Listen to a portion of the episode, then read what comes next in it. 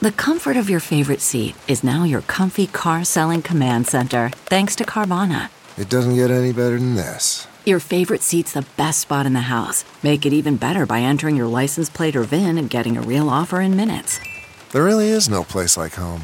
And speaking of home, Carvana will pick up your car from yours after you finalize your offer. Visit Carvana.com or download the app and sell your car from your comfy place.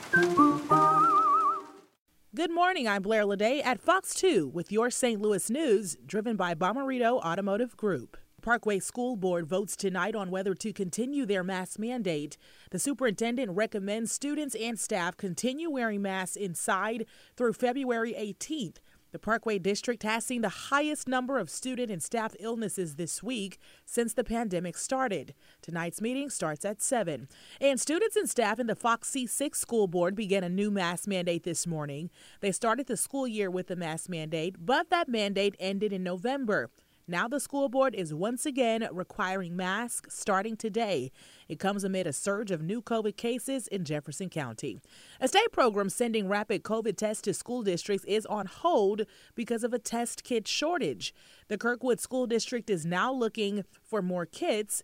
The superintendent believes rapid testing is one reason the district has been able to maintain in person learning this school year.